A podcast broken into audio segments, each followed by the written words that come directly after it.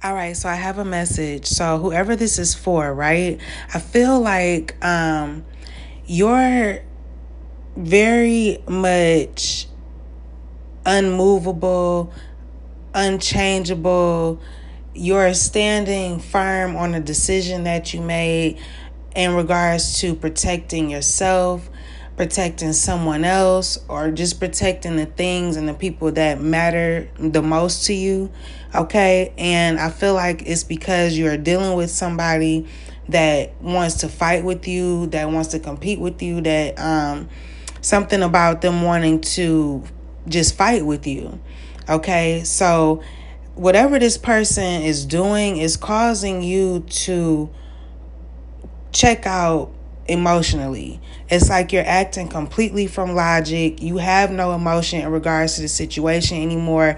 All you care about is protecting what's yours and guarding your peace and all that good stuff. So, um, I don't know what this person is doing, but I feel like they need to stop because I feel like the only reason they haven't got the raft of you yet is because you cared about them in some sort of way. You had some type of emotion still there for this person, or you just simply cared about, you know, this person's well being just as a human being. Okay. You just didn't want to go hard on this person, but they're causing you to have to take certain actions to protect yourself.